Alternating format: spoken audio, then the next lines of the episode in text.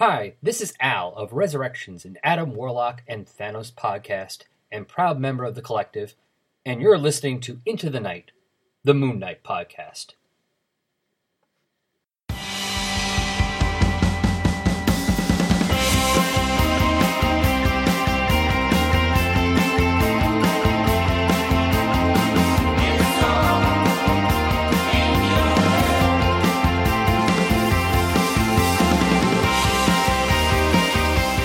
Yes, welcome back, loony listeners. You are listening to Into the Night, the Moon Knight podcast. This is episode 227. I'm your Hyper Seconchu Ray. G'day, how you going? And joining me again, back in the chair, back ready to review a comic is Andrew Shaw. Andrew, welcome back thank you for having me back after last time. It's nice to know that you actually wanted me to come back. well, you know, um, uh, for sure. I mean, you're a huge Moon Knight fan, and we have got a humdinger, as they say, uh, for this episode. So, loonies, if you look up into the night sky, it is a waxing crescent and that means it is our Lunapic Modern Run review. So a comic from 2000s onwards. And uh, we're going to be looking at Moon Knight Special Edition number one, featuring Shang-Chi. Uh, this should be a, brilliant, a brilliant, interesting discussion. Uh, as always, a big thank you to our gracious patroonies listed as co-producers and executive producers on the episodes. Uh, and yeah, patroonies can be uh, seen in the show description as well. They're all credited there. Uh, so a big thank you to Daniel, Justin, Derek, Kyle, Wayne, Jordan, Josh, James, Anthony, and Michael. Uh, also, Fringe Night by Daniel doing an original indie comic based on Erie, Pennsylvania's very own mysterious superhero. Go check out his GoFundMe. Uh, it's going well. And finally, Hello Headphones, empowering gamers to play at their best, and Dreamland Comics, the superhero superstore. Okay, Andrew, I know you have your floppy ready at the ready. Ready to roll. Uh, there it is. Let's dive into it. Um, so, Lenny's, uh, for those that have just joined and unfamiliar with what we're doing, we're going to go through uh, giving some credits to Moon Knight Special Edition Volume 1, Issue 1. Uh, and they are, I might as well just say it now, released October 1992 and it actually had two stories in there, Andrew. So um, I'm hoping the second story we can just really kind of really briefly just talk about. um, so the first one, explosion at the center of a madman's crown. Writer Doug Moench, penciler Art Nichols, uh, inker Chris Ivy, colorist Mike Thomas, and letterer John Costanza. Now the backup story is um, is Moon Blight, the motion picture. Writer, uh, writer Michael Higgins, penciler Marie Severin, and inker and colorist as well. Mm-hmm. And Michael Higgins comes back and he letters it uh, as well. So it's a two person team. Um, now available this uh, as as those that have a video, you can see uh, Andrew has the floppy version, but it's also available on digital uh, and can be seen on Marvel Unlimited. I haven't checked that out, but I reckon it is there. Um, so, Loonies, what we'll do for those that don't know, uh, we'll go through a bare bones, and that's a summary. So, in case you haven't read the comic but just want a summary of it, so you know what we're going to be talking about, uh, we'll go through that. Uh, and then uh, I guess overall first impressions, and then we'll dive into some aspects. Now, this ranges from writing, art, themes, characterizations, and references to any other runs. And we'll cap it off, Andrew, with a moon rating. Now, I'm not sure if you're familiar. We have two moon rating systems. One is the vanilla rating and one is the Shoes rating system. He was my OG co-host back in the day and he's mm-hmm. given me a nice rating system there trademark, of course. Um, so I'd like to ask you, Andrew, which one, which rating system would you like to choose from? Ooh, they're they're both very good. I, look, I'm gonna I'm gonna have to go with the uh, the vanilla rating though. Okay. I think, yeah, I think I'm gonna go with the moons. Although I do really like the Khonshu one. Oh, Khonshu ones are good. They're a bit. They're a bit. Um, you know, There's a couple random. I don't want to really shout out with my kids in the other room. well, that's only if the comic's that good, right? That's it. or, or that bad. Or that bad, yes. Um, yeah, so anyway, uh, let's get to it. Um, Andrew, now, I haven't really prepped you for this. I have I've just put your initials in the prompt sheet. Oh, that's all right. Um, are you okay to read uh, a bit of the bare bones? Yeah, for sure. Okay, cool. Well, here it is. Uh, Moon Knight Special Edition, Volume 1, Issue 1.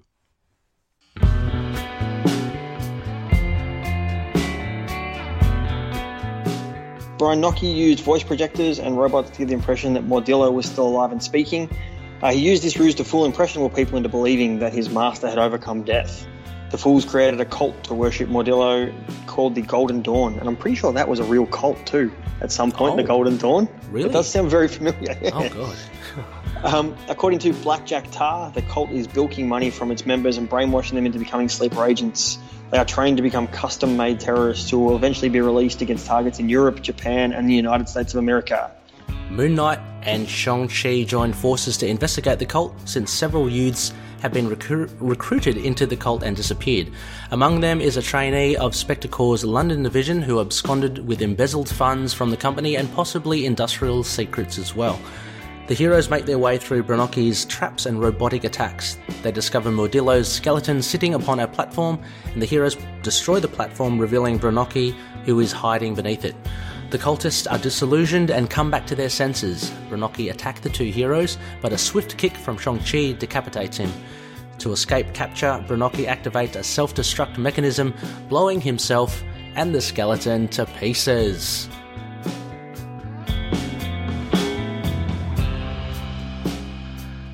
There you go, Looney. So that was a brief, uh, courtesy of Wiki, sorry, a nice little brief synopsis, a brief bare bones to get you in the mood.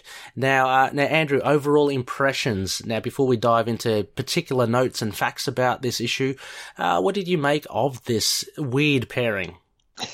It definitely is. It um, but it, it reminds me of the the uh, what was it? The Marvel Marvel two in one and the uh, the the Spider Man Oh. and the Thing book as well. The Marvel team up Team Up, books. yep. Yeah, team up and two in one where you know the, those ones were predominantly Spider Man teaming up or the Thing teaming up with somebody, and it just had that feel to it. It was like two a very two strange pair together stopping some villain, and it you know it has no bearing on.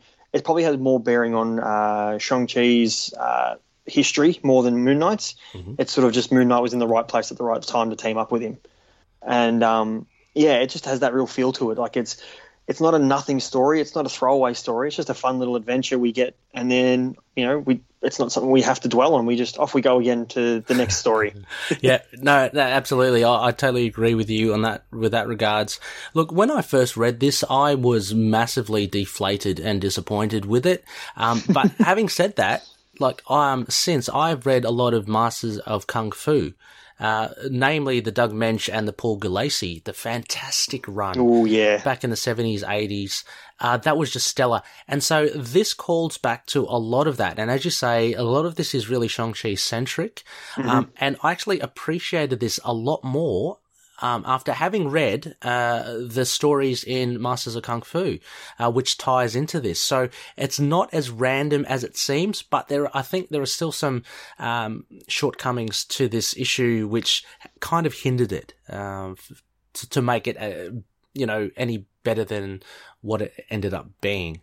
Um, you know, it's a, a nice comparison that you say to a Marvel team up or a Marvel two in one. Uh, yeah, I didn't, I didn't really consider that, but you, it's, you're right. Um, I, I just saw it as a, a special edition. So I think with that though comes, uh, some expectations if you've got like this special one-off thing. Uh, and you really have to deliver if you, if, if you're going to give a special one-off, unless of course this is just a cash cow and they're hoping to just like, you know, um, rake in something. But, um, but I guess, yeah, well, I guess we'll get into it. So, um, Andrew, any first big notes uh, to the story, or what your thought, uh, what your thoughts are to kick us off? I think the biggest thing I noticed, I think, was the and like what you like you usually do with most comics, it's the art, and I wasn't overly wrapped in the art. I think it it feels a little rushed. It feels a little. It almost feels like this was supposed to be a backup story in something else, and they pushed it out as a oh we Mark Spector Moon Knight was doing okay.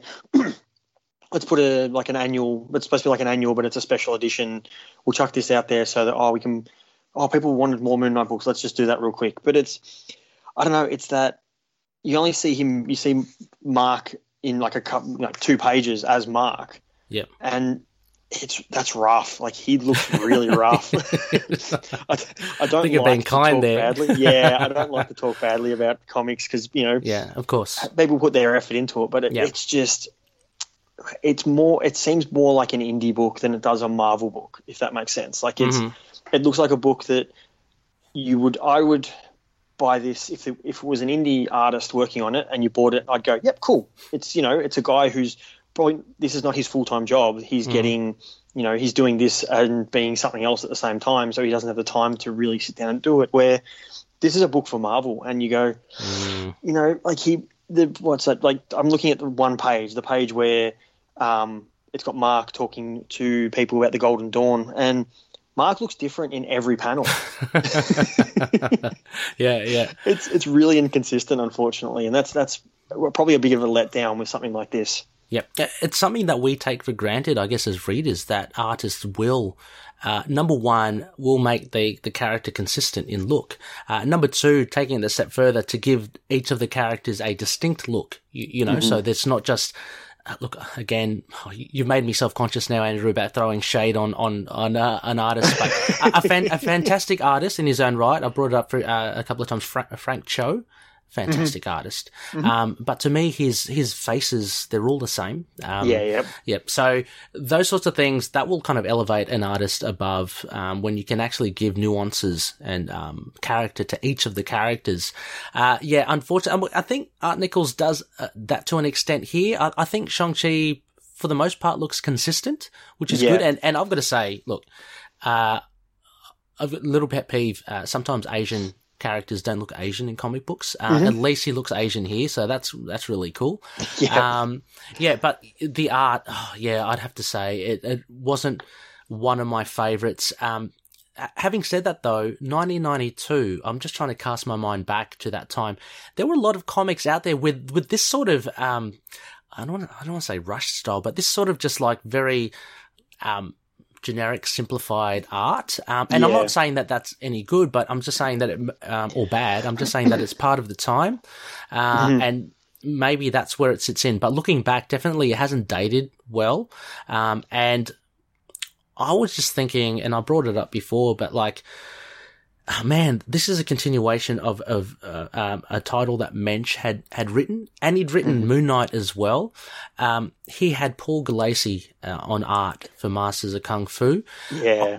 I reckon, as crazy as this story was, if there was like a Gulacy drawing this, oh, he could pull it off. I yeah, reckon he, he, might he yeah. might pull it off, and and we I might be a bit a bit uh, a bit more lenient towards this issue, but I think the art really does pull it down and, and it does make it look like a, I'm sorry to say, but it does look like a cheaper version, version than probably what it could be. Um, yeah, 100%.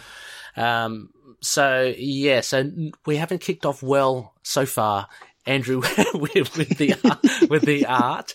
Um, I mean, there, there's a, a, a, few funky things. I mean, if we're sticking with art as well, there's some really cool things that I guess Art Nichols gets to embellish on. I mean, we get to uh, that that crazy island. I can't even remember what it's called, but you know this whole place and um, i'm going to jump i'm going to jump to it now so what we alluded to before listeners so this heavily references Master of Kung Fu issues 33 to 35. Um, and, and it's basically, and it was really well done. It was like a James Bond s kind of tale mm-hmm. where Shang-Chi goes into this island and it is crazy bonkers, exactly as you see it in this issue. Um, yep. There's Brynocki gets introduced there as well. He's some crazy robot who looks like a cartoon. Um, so that's all set up in Master of Kung Fu 33 to 35. Now, for anyone coming into this special edition cold and just getting that reveal of Brynocki at the end, I reckon you would have just been like thrown off or, mm-hmm. you know, or throwing up. you, you, know, it's such a weird thing. But, um, yeah, so so reference wise, this very much ties into Master of Kung Fu. So I just wanted to to point that out. And um, Marvel's usually really good with putting in the you know the asterisks and the in issue mm-hmm. Master of Kung Fu issue such and such, and it's not in here. It's I've, not. You know, no. I've looked over it a few times, so it's not like you can say, "Hey, if you want to know what how where this is or what's going on, go back here." And they're usually yeah. really on top of it. Yes. Um, but they yeah. must have just missed it in this one, unfortunately, no, which doesn't yeah, help. Exactly, and, and I would and, and considering that again, as I said, Moench wrote both Master of mm. Kung Fu and Moon Knight. I mean, you've just got to ask the writer like, you know, oh, what, what's all this crazy stuff you're doing? Oh, yeah, I did it back in whatever. Okay, put that yep. in the editor's note. Um, so yeah, uh, but you know, uh, going back to my other point, Art Nichols, what he gets to do is he gets to have fun with this island. Um, you know, granted, whether or not you like it, the the Pointer Brothers, um, those spiky dudes at the end, there's just some weird, wacky stuff. There's a huge brain, you know, within a pyramid with all Yep. the, uh, um, there are mummies with, I think one of the loonies said, uh, online mummies with sunglasses. What's going on? So it's on the front cover. Uh, so you know he gets to branch out in that regard. But I totally agree with you with his Mark Spector. Um, not not the best. Um, yeah. I think one of my biggest problems too is that there's a scene where they're walking down a, an, a corridor and there's wooden stakes shooting out, Ah, yep. and Sha- Shang-Chi's still got his full uniform on, and then they get to the next pan, like the next page, he's got no shirt on. Oh, I didn't notice that. Yeah, right. Yeah, like, it just sort of. But then if you look at it, like at the top panel, he's got no shirt, but then there's two panels in the middle where he is wearing his shirt, and then the Mm. bottom panel he's got no shirt on again, and it's like, Come on, that's schoolboy error. Schoolboy error right there. yeah, yeah, it's, it's it's a bit baffling actually. Like it's one of those things where I would think someone would like that's a pretty glaring omission. You know, it's just. mm. It kind of begs the question. I think what you alluded to before, perhaps this might have been a rush job. You know, the editors, Mm. "Come on, let's just get this out. You know, the popularity is high. You know, we, we can we can put this on the stands. Um, yeah, we need a certain amount of books out this week. This this date. Uh, Doug, have you got anything? I've got this short story here. Chuck it in, and they. Yeah. Oh, well, let's give this kid a go because he's Yeah. you know up and coming or something. Chuck it on, and off we go. And it. Yeah, it's, it's, never how you want your comics to kind of get started. Like as a, let's do a filler, you know. Let's let's see if we can. So yeah, so um, not much happening there with the art, the layouts. I look, I think um, essentially, I think layout wise, I think there's nothing wrong with the layouts of the um the pages. It's pretty solid uh, for the most part. Nothing too nothing too crazy as well. Um, so we see uh, a lot with the Bill Sienkiewicz and the Moench run in the 80s with Moon Knight. Bill just really comics. Oh, yeah, and he packs in he packs in a lot of panels, but he plays with how they kind of work and they flow together. Um, Yeah. And he works with the angles, he works with straight lines. This is pretty much conventional, um, but I can't really say I can't really fault it for anything uh, layout wise. Um, yeah, I I think, think the art actually gets better towards the end of the story, though. Like once you get to inside the pyramid, and he's got the the, the teenagers that have been kidnapped. They all Yeah. have different looks. They all look Yeah, consistent too. So it's sort of almost like he was. It's hard to say whether he did it out of order, like it was written out of order, so he drew it, Ah. and then the last couple of pages was so, oh, we need a, or it was a story that Doug had, Yep. and they went, we got to add a beginning and an end to it. Quick tack on this. Like he started writing the story. Oh, we've got to add this, and then they just had to rush out the first couple of pages, which would make Mm. a bit more sense because once you get really into it, it actually looks. There's a couple of really nice pages in here. Mm. Well, again, that maybe also feeds into oh, I don't know um, into I guess the storytelling as well because uh, it seems it's a bit weird. Th- There's there's two things happening at once. There's this kind of mystery of uh, so Shang Chi and Moon Knight want to figure out who's reactivated this island because Mordillo is, for all intents, he's full on dead by the end of Master of Kung Fu.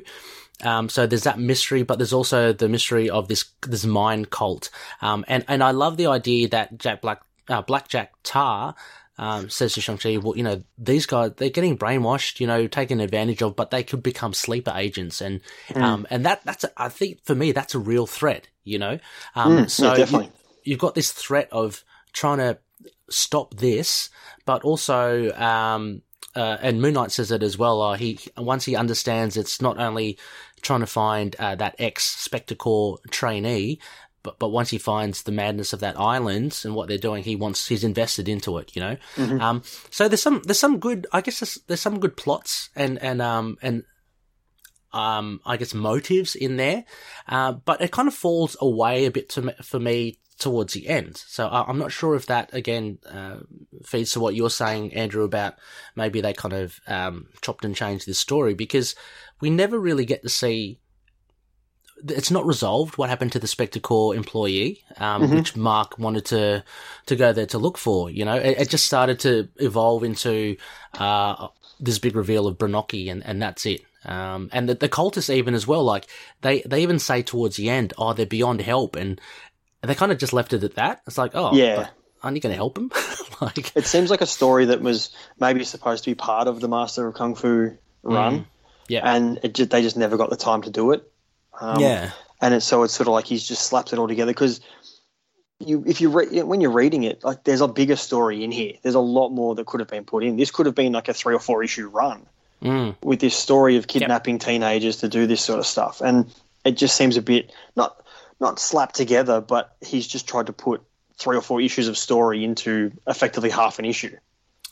That's a, that's a great point. I, I reckon I can, I can I can actually see this being a uh, multi-issue at least. Um, it, it would start to then really read like a, uh Master of Kung Fu comic, you know, where uh, there's a, a little bit more investigating. There's uh, you know a little bit bit more smoke screens here and there.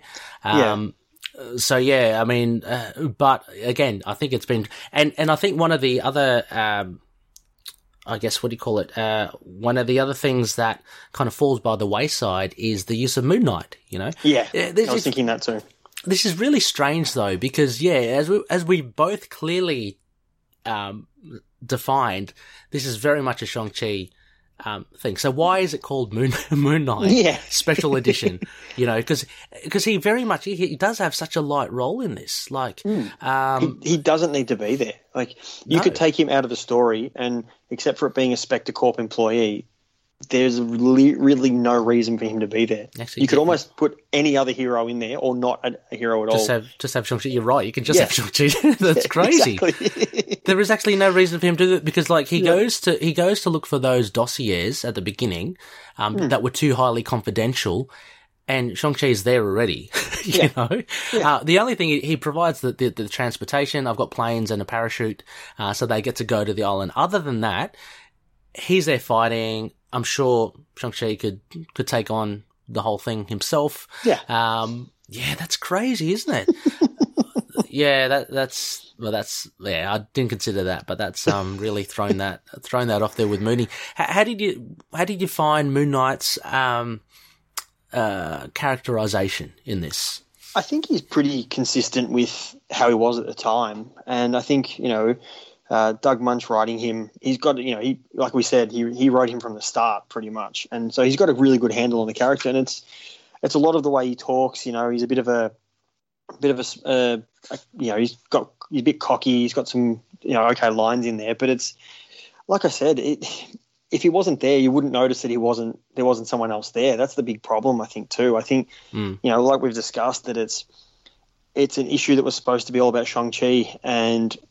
I guess maybe Moon Knight was selling like there wasn't a Shang Chi book at the time, and Moon Knight was probably selling okay. Yeah. So, hey, chuck Moon Knight in this book.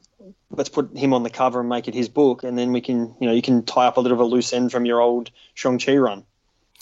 Yeah, I, I think I think pretty much that's it. I mean, you've hit some good points here as well. Uh, I do think I, at first I thought that like his his characterizations were a bit a bit off in that he was he was just really kind of like a bit more lighter in that. But having said that, the '90s run, I think he does hold true to that run. Um, but interestingly, interestingly enough, though, Andrew uh, Moench hadn't written him in the '90s at all. Um, so, uh, so he's jumping on with this new iteration of Moon Knight. You know, complete with adamantium suit and and uh, wrist blasters. You know, so Yeah, that's this it. is a a very different Moon Knight to what Moench is. Yeah, to what used. Definitely. Yeah. So, um, so I think, I think he actually did a fair go at it, um, with, with, you know, albeit a character that he's, he'd written for years, but a very different iteration of that character. So, um, yeah, I, I was a bit put off by, um, by his, by the way, I don't know, I guess mostly because he was just tagging along, as we are saying. Mhm. Um, and there's this little bit I just have to laugh at. There was, they go up they go down some massive stairs to like the river Styx, and there's this robotic kind of boatman there, and he goes, "You must pay a price." And Moon Knight says something like, "Oh, what? Like a kick?" It just like it just Yeah. kicks him into the water. It's like, um, uh, yeah. Uh, so, so I don't know. Some of the writing's a bit a bit weird. Um, I know Doug Moench has mentioned he he very much loved to write without, you know, bells and whistles and superpowers and stuff. Um, so Yep. maybe he felt slightly out of his element. But having said that as well, again, I draw back to the Master of Kung Fu 33 to 35. So he's written this before. Um, uh, but yeah, I think it's, yeah, very much, uh, Moon, let's, let's shoehorn Moon Knight in here and let's give him the titular, um, title, uh, you know, the, the name. Uh, so yeah, um, How about how about Shang Chi's? Uh, are you familiar with much of his his character and his canon? Yeah, I've got a, a good run, um, Okay. not a complete run, but a good run of the Master of Kung Fu series in floppy issues. I, it was one of those ones where um, I was, was challenged. I thought I'll try and get as many of these as I can, and now this was you know a few years ago, and now with the movie coming out, I think it's going to be a bit harder to complete that collection Yeah, now. And it's probably the same with Moon Knight collectors Yes. too. Like it's going to be so much harder. I know. Um, but there's a lot, like, like you said, it's a really good. It's not. It's a martial arts book, but it's like a James Bond spy MI6. Like it's it's a really fun book. And It's it's, really so much good. Fun. Like, yeah, Yeah. it's so well written and it's it is. it's deep and it you know it doesn't rush through stories in a good way. It's not you know Mm. let's let's do six issues to tell the origin of Spider-Man when everyone Yep. already knows it. It's well, we're going to take six issues to tell out this story, but it it adds weight to it and it shows exactly what it needs to for the whole story. And you know, and so I think he's probably a little bit more consistent with him in this one than probably Moon Knight. He writes Shang Chi a bit more like he did then, um, you know, but he's very. I, I can't see him as a very hard character to write in that he's very stoic. So you don't have to you don't have to dream up any flashy one-liners for him or anything. You just have to keep him very level. Yep. And so it's probably not a very difficult character to write. It's probably more the people around him that are the harder part, where they have to react to him. Yep. Yeah, I, I, yeah, stoic in, in uppercase. I think, I think, I think, I think. I mean, I'm no, I'm no writer, but I reckon he'd, I reckon he would be dead easy to, to write because. Uh, but I mean, having said that, uh, yeah, he, he, Moench writes him very well, and and again, I can't, listeners, I can't recommend enough Master of Kung Fu, the series. It is phenomenal. You'll get drawn into this world. You might be a lot, you know, umming and ahhing the first few issues, but once you get hooked, it's, Yeah. it's a fantastic ride, and Moench does a brilliant, uh, brilliant uh, piece with it. Um, but yeah, Shang-Chi, uh, yeah, I, th- I think he's pretty much accurate as well. Um, as you say, there's there's not too much to it. Um, but yeah, um, yeah, not really much else to say about that. Uh, now we've got these other. So did you read? Did you have you read that arc, um, thirty three thirty five, um, with with Brynocki and Mordillo? I think so. It did when the character popped up. It's been a while Yep. since I've read them. When the character popped up, I sort of went, "Oh yeah, I remember that ki- that weird robot thing." Okay, yeah, yeah, yeah. It was sort of it, it triggered some kind of memory in there. yeah, so it was yeah. like I I wasn't completely lost, but I can see how if you've never read anything like that, you would just sort of go, "I have no idea who this is." Yeah, yeah, yeah. I, I mean, and so listeners, a little bit of ba- um, a background to it. So there's this villain called Mordillo. He had this island. He wanted to, uh, from memory, it's been a while since I read it as well, but he wanted to kind of like, you know, rule the world or something, somehow harness, I guess, this great power. I can't remember whether it's from the sun or something. He wanted, he had these grand plans and he had this crazy island.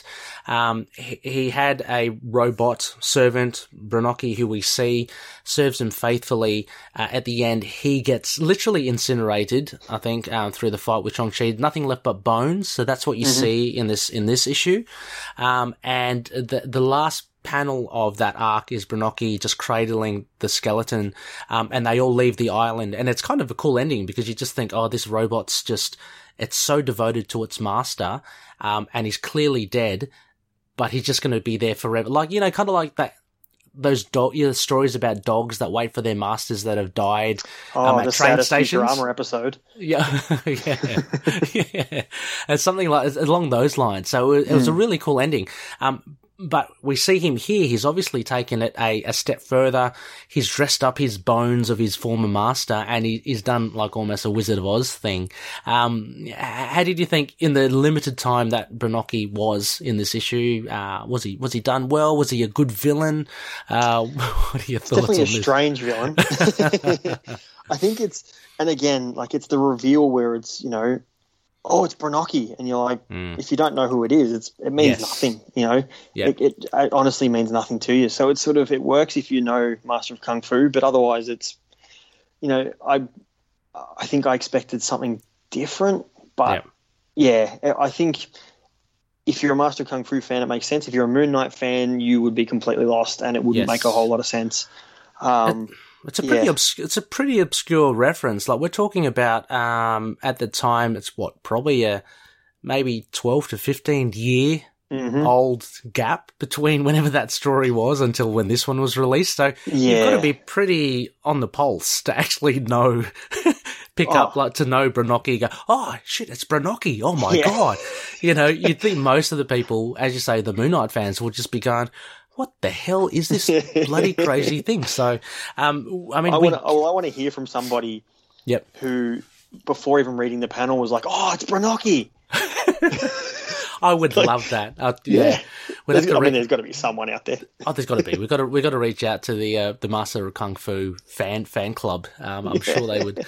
Um, but we get these very interesting. I'm just going to rattle off some of these characters. Uh, so we mentioned Brynocki's the main one. We get robotic bats, um, Andrew, with lisps. Yeah. Now, am I missing something here? Was this just a random insert to to try to be funny? Because I think uh, so. it came on. It didn't. I, I don't think it worked ultimately. No, I think it was just trying to be a bit a bit different, like having Brynocki. Like I just I kind of expected Brynocki to have the lisp, like it was his Yeah. voice coming out of them, which would didn't be- happen either. So it just no, I that think would it make just- sense. Yeah. yeah, I think it was just a bit of a oh, let's have a bit of fun with it sort of thing. Okay. Yep, yep. Yeah, Uh, then we have the mummies, as I mentioned, coming out of the pyramids. At least a little something that the Moon Knight fans can kind of relate, kind of relate to Egyptology. um, but and again, yeah, finally the Pointer Brothers. Um, they are not actually the Pointer Sisters. the sorry, not the yeah, not the. Pointers. um, but actually, I'm missing, of course, uh, Blackjack Tarr. I mean, he was done Mm-hmm. pretty well. He's usually a little, he's kind of like a surly, for me, um, character, maybe akin to Dum Dum Dugan. Yeah, um, yeah, yeah. In that sense, uh, Yep. he's kind of really macho, um, kind of hot headed. Um, so I think. I mean, again, in the limited capacity that he was, he, he did he did kind of well. Um, yeah, uh, I, I don't know. Any uh, any other final thoughts for this one?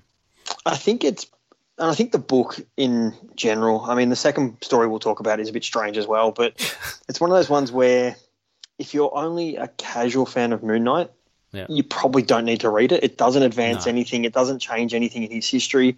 Um, I think the, but if you're, you know, if you are a completist, yeah, definitely worth picking up.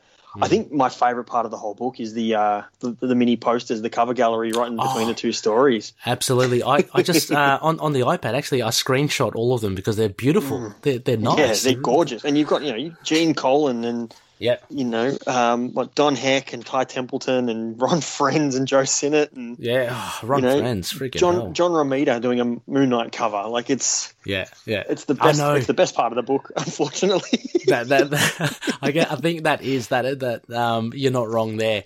Um also as well, I just wanted to get your thoughts as well because I just wanted to, to cap this I guess this story off with uh so when you first came across Moon Knight special edition and you saw Moon Knight and Shang-Chi on the front cover, what were your what were your thoughts on that? Were you Oh, I thought it was going to be an epic martial arts. Yeah, yeah, me too. you know, yeah. big schlocky seventies. You know, beat 'em up.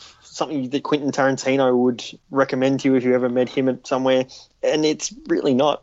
yeah, yeah, uh, yeah. I, yeah, I was I was kind of dangling the carrot there. I, yeah, me too. I, I had high hopes for this when I first saw it.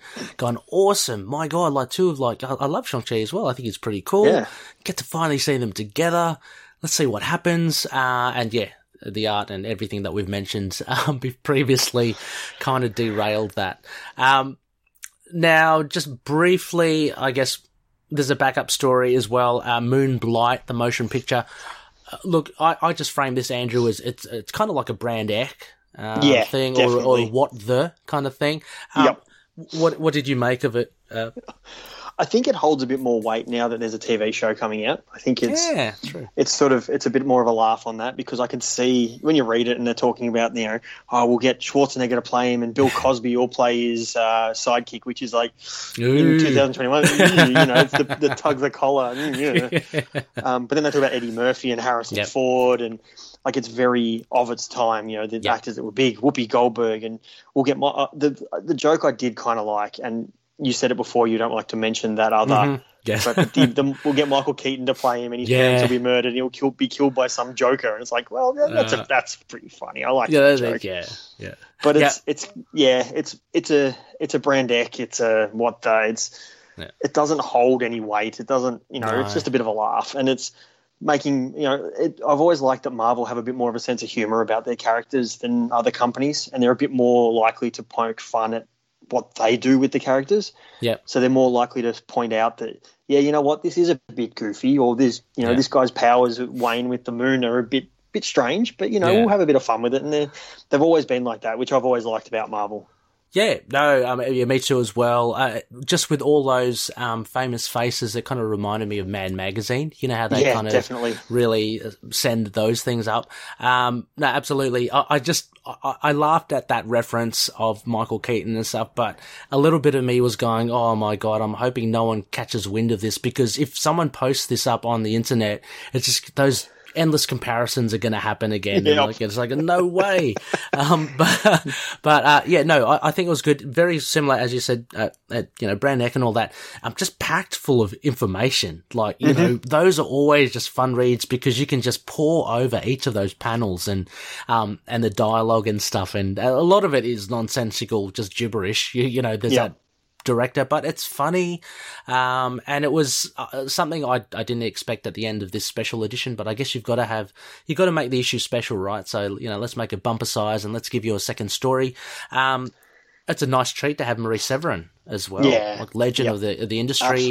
Um, being And her part of it, caricatures are so spot on too. Oh, like really the, cool. the one that made me laugh was the um the Dean Martin singing Yes, That's. Amore. and you know, who ever thought you'd see a buff Dean Martin, but it looks it's that's so spot on. Like it's perfect. I, her art is great. Like she's so, Yeah. she's so good at the the serious stuff, but she's very, very good at also the Mad Magazine sort of inspired stuff as Mm. well. Yeah, I mean, I've seen her stuff from uh, from the Incredible Hulk and Spider Woman, and, and she's Mm-hmm. she's a great artist. Um, so yeah, no, fantastic. Um, I guess that this may that may aid the, the the overall score of this Andrew that backup story, or those posters in the middle may aid it. But if we're if we're to look overall uh, at the whole special edition, what can I stamp you down as um, for Moon Knight Special Edition Volume One, Issue One, starring Look, if it-? If it was based on the first story alone, we'd be looking we'd be looking at like a quarter moon, I think. I'm A pretty pretty moon. harsh on it. Where I'm gonna, ya? I'm gonna I'm gonna bump it up to a I'm gonna bump it up to a, a half moon based solely on those uh, posters pinups in the middle because Okay. you've got some of the absolute legends of the industry there, and it's like like I said, it's a, a book for a completist, but also if you if you want to see John Romita draw Moon Knight, then it's probably worth the three bucks, four bucks this is going to cost you in some shops. yeah, yeah, uh, true. Um, so sorry, uh, Andrew. I was just plugging that in there, so I don't want to forget. Um, so you've given it a half a moon, five out of ten overall. Uh, that's a, a fairly worthy worthy score. Look, I I um I put mine in there as well. Uh, unfortunately, it's not as fun. The Khonshu's rating system, half the moon, same thing, five out of ten as well. Um, I just struck a line down the middle. I was actually and and the backup story and the posters did bump it up. It was going to be a four and a half out of five uh, out of ten for me, um, but I just feel that little bit of enjoyment um, with the backup story, um, Moonblight, uh, and the posters just helped it prop up. Uh, this is something. I- might read again if I want to read that arc in the Master of Kung Fu, but I don't see myself revisiting this. I think, as you say, it's there to probably tick the box um, of Yep. you know this is part of the collection. Um, and look, I've already, as I said, screenshot those posters, so I've got copies that I don't need to, to open, open it Yep. again. Um, so yeah, so a five out of ten. So loony listeners, uh, that is uh, that is our review, a discussion of of this uh, featuring Shang Chi, uh, a, nice clean five out of ten average. Um, I usually say go check it out. I'll just say leave it to your discretion. um, judge for yourself. Uh, and uh, if you've got plenty of time, hey, you might be in lockdown like Andrew or myself. You've got plenty of hours to kill. Maybe this Yep. will like knock off uh, half an hour or something. Um, but yeah, um, there you go, loony listeners. Well, we'll just take a, a quick short break now, and then um, how about Andrew? We've just got some feedback to to round off this show uh, and see what the loony listeners had to say about this issue.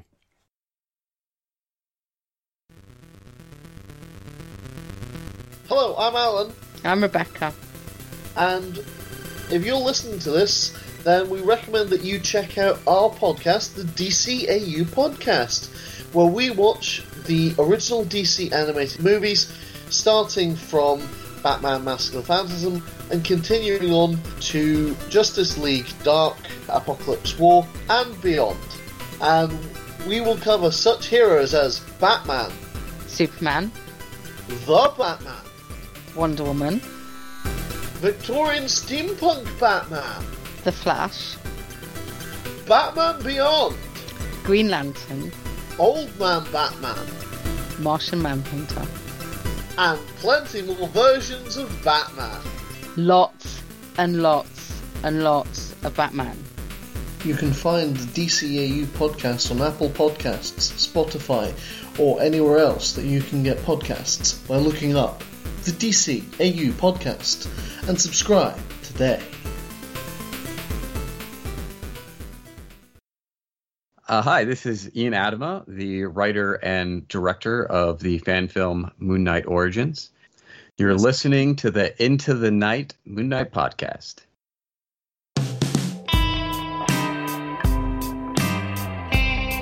Yes, welcome back, Loony listeners. You're listening to Into the Night, the Moon Knight podcast. This is episode 227, and you just heard a uh, a very heated discussion uh, between Andrew and myself of, of Moon Knight featuring Shang-Chi, his special edition number one.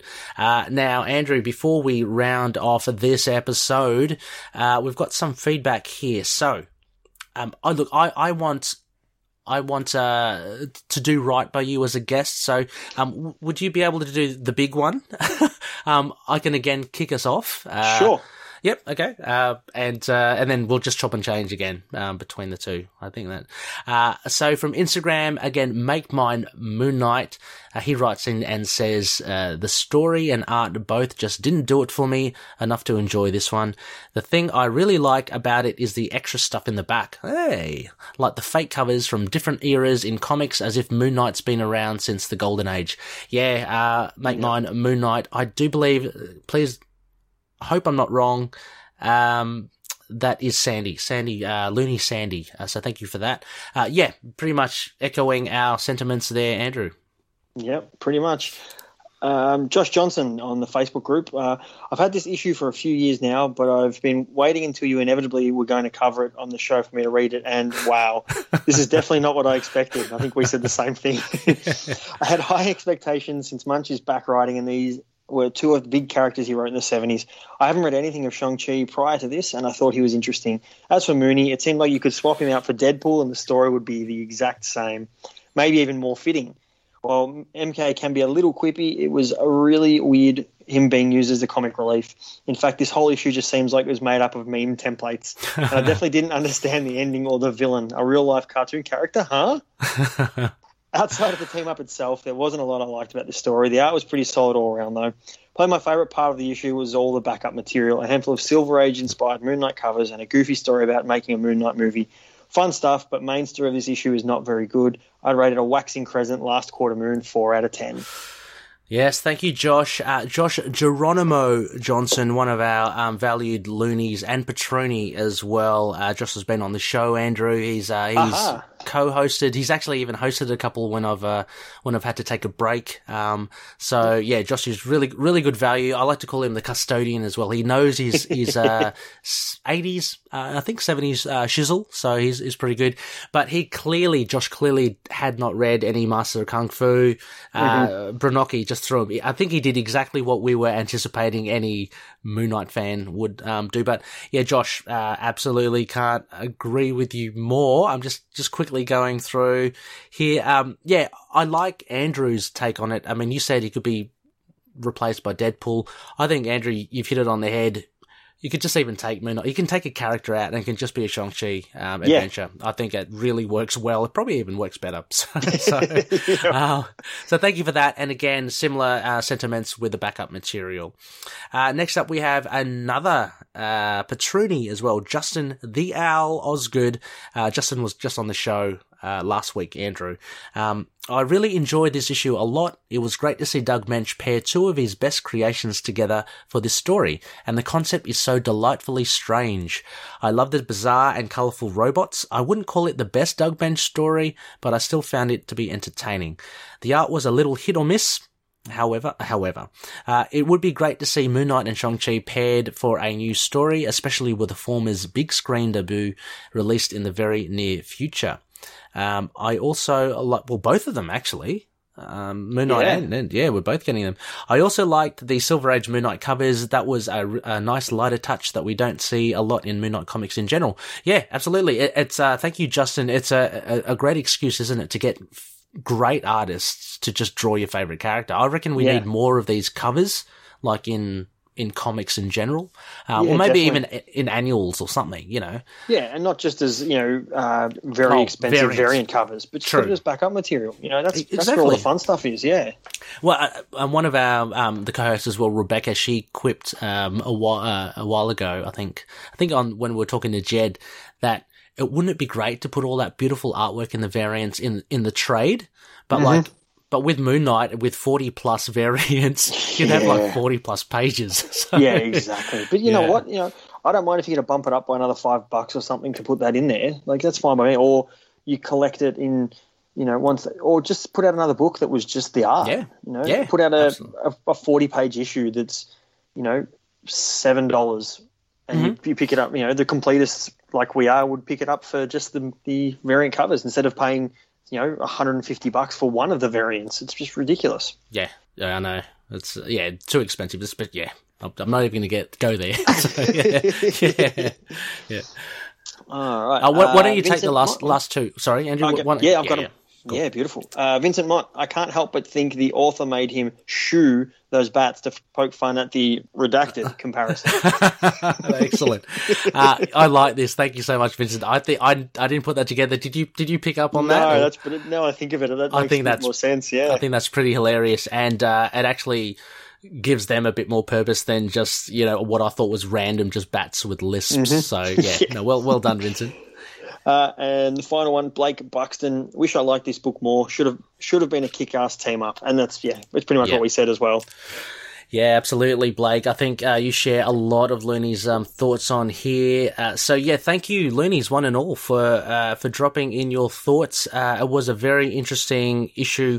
Uh, when I approached Andrew uh, for the show, uh, we knew it was going to be a modern run review. That the question was what to do. I mean, and look, Andrew as well. Like, if if you are amenable to to to returning um for future episodes, which you are more than welcome. I mean, it's, it's Yeah. fantastic having you on.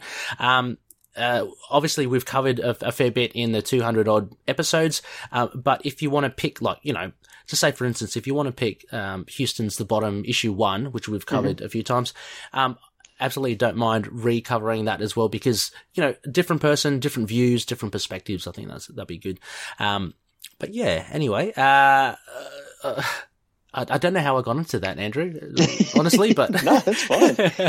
No, Um, there's, but there's so much like it's funny that you think of you know Moon Knight's not a, a major character, but he's had Hmm. so many runs and iterations that there's so much you can talk about. Hmm. So it's there's always something in there.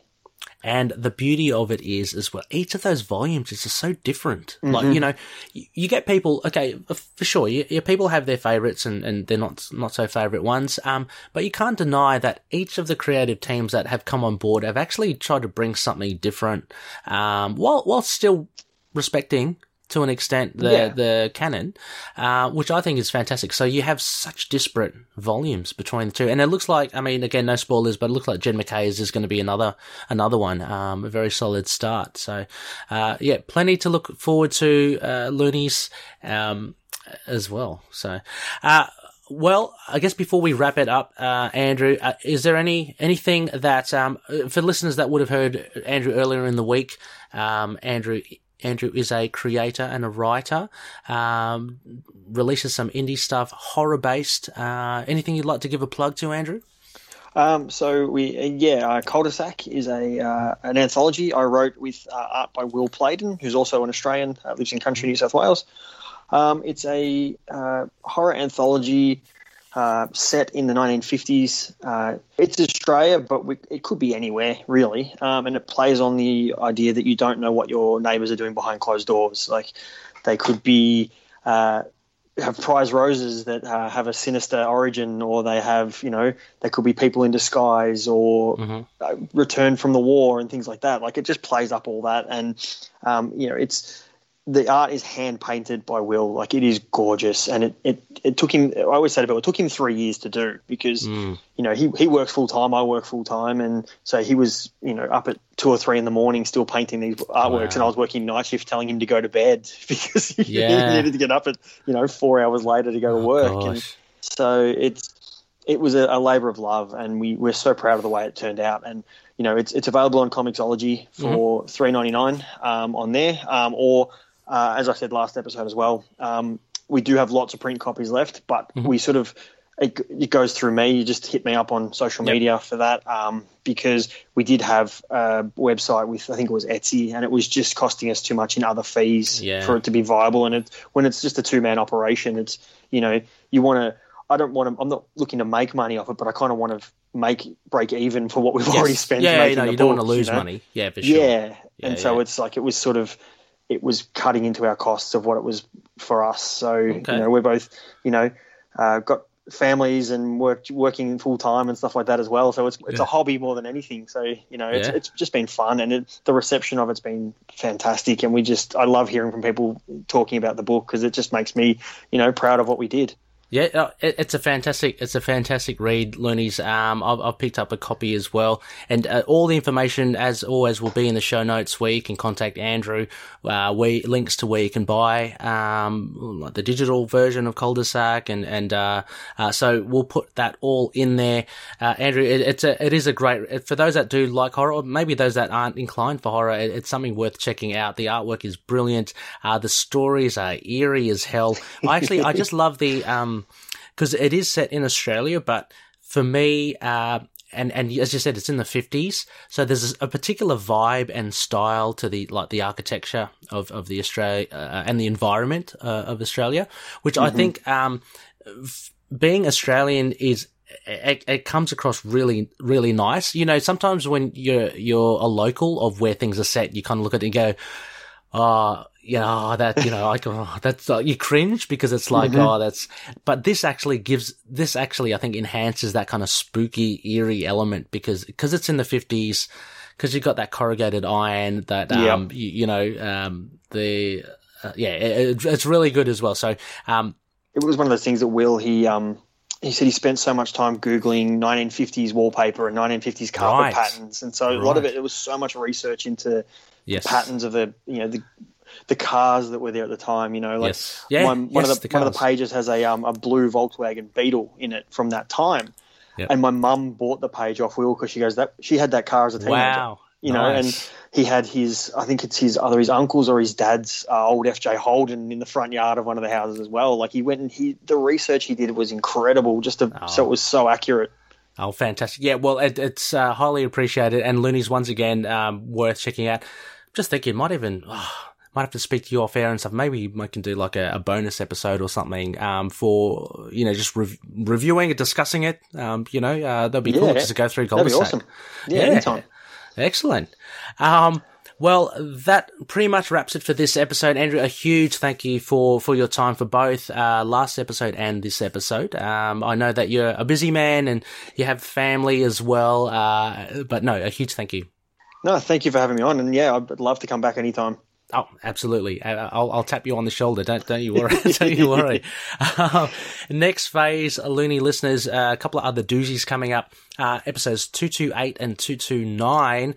Now, the first episode, uh, next, topping off next week is an idle chat, and we're going to be trying to understand and unpack DID. I thought this would be a very interesting, um, segment to do, and having spoken to actually Andrew, one of our, um, loony members in the community who actually has DID, is- has a system, uh, Lena, a big, a big shout out to Lena, um, and Doug, uh, Rebecca and I are going to have a look at DIDC, see where it kind of falls flat a bit in the comics, and, and how it's interpreted with, within Moon Knight, um, and maybe just kind of dispel some misconceptions of DID in general. So, uh, you know, a bit of an educational one. Uh, and then we will release, hopefully, uh, for US listeners, uh, we'll release it Wednesday night. It will be probably around Thursday.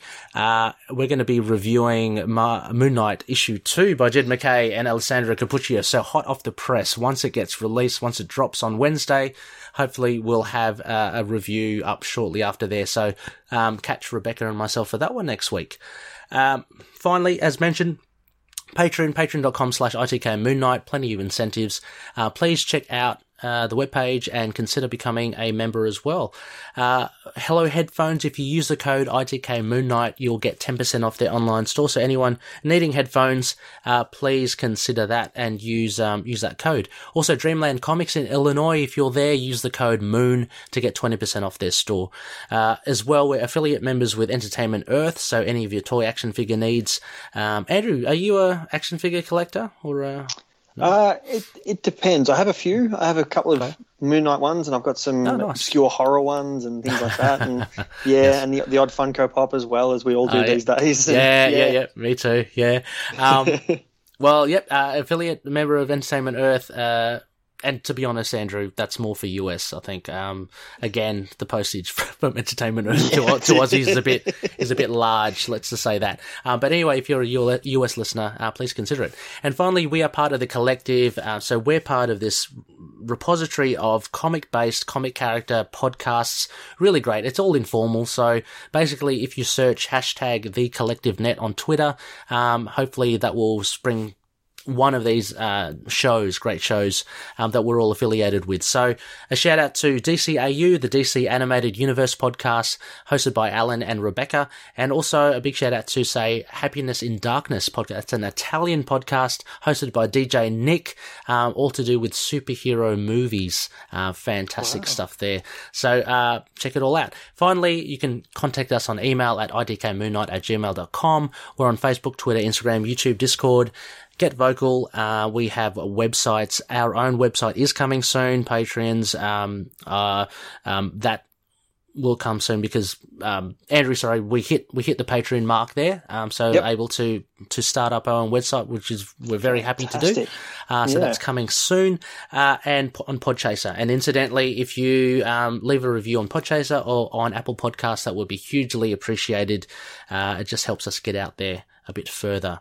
Um, Anyway, Andrew, uh, why not? Since I still have you here, um, I've got like a little moniker at, that I sign off the show with every every time. Um, can I kindly ask you you uh, send us off to the ether? Certainly. Uh, may Khonshu watch over the denizens of the night. Catch you later, everyone.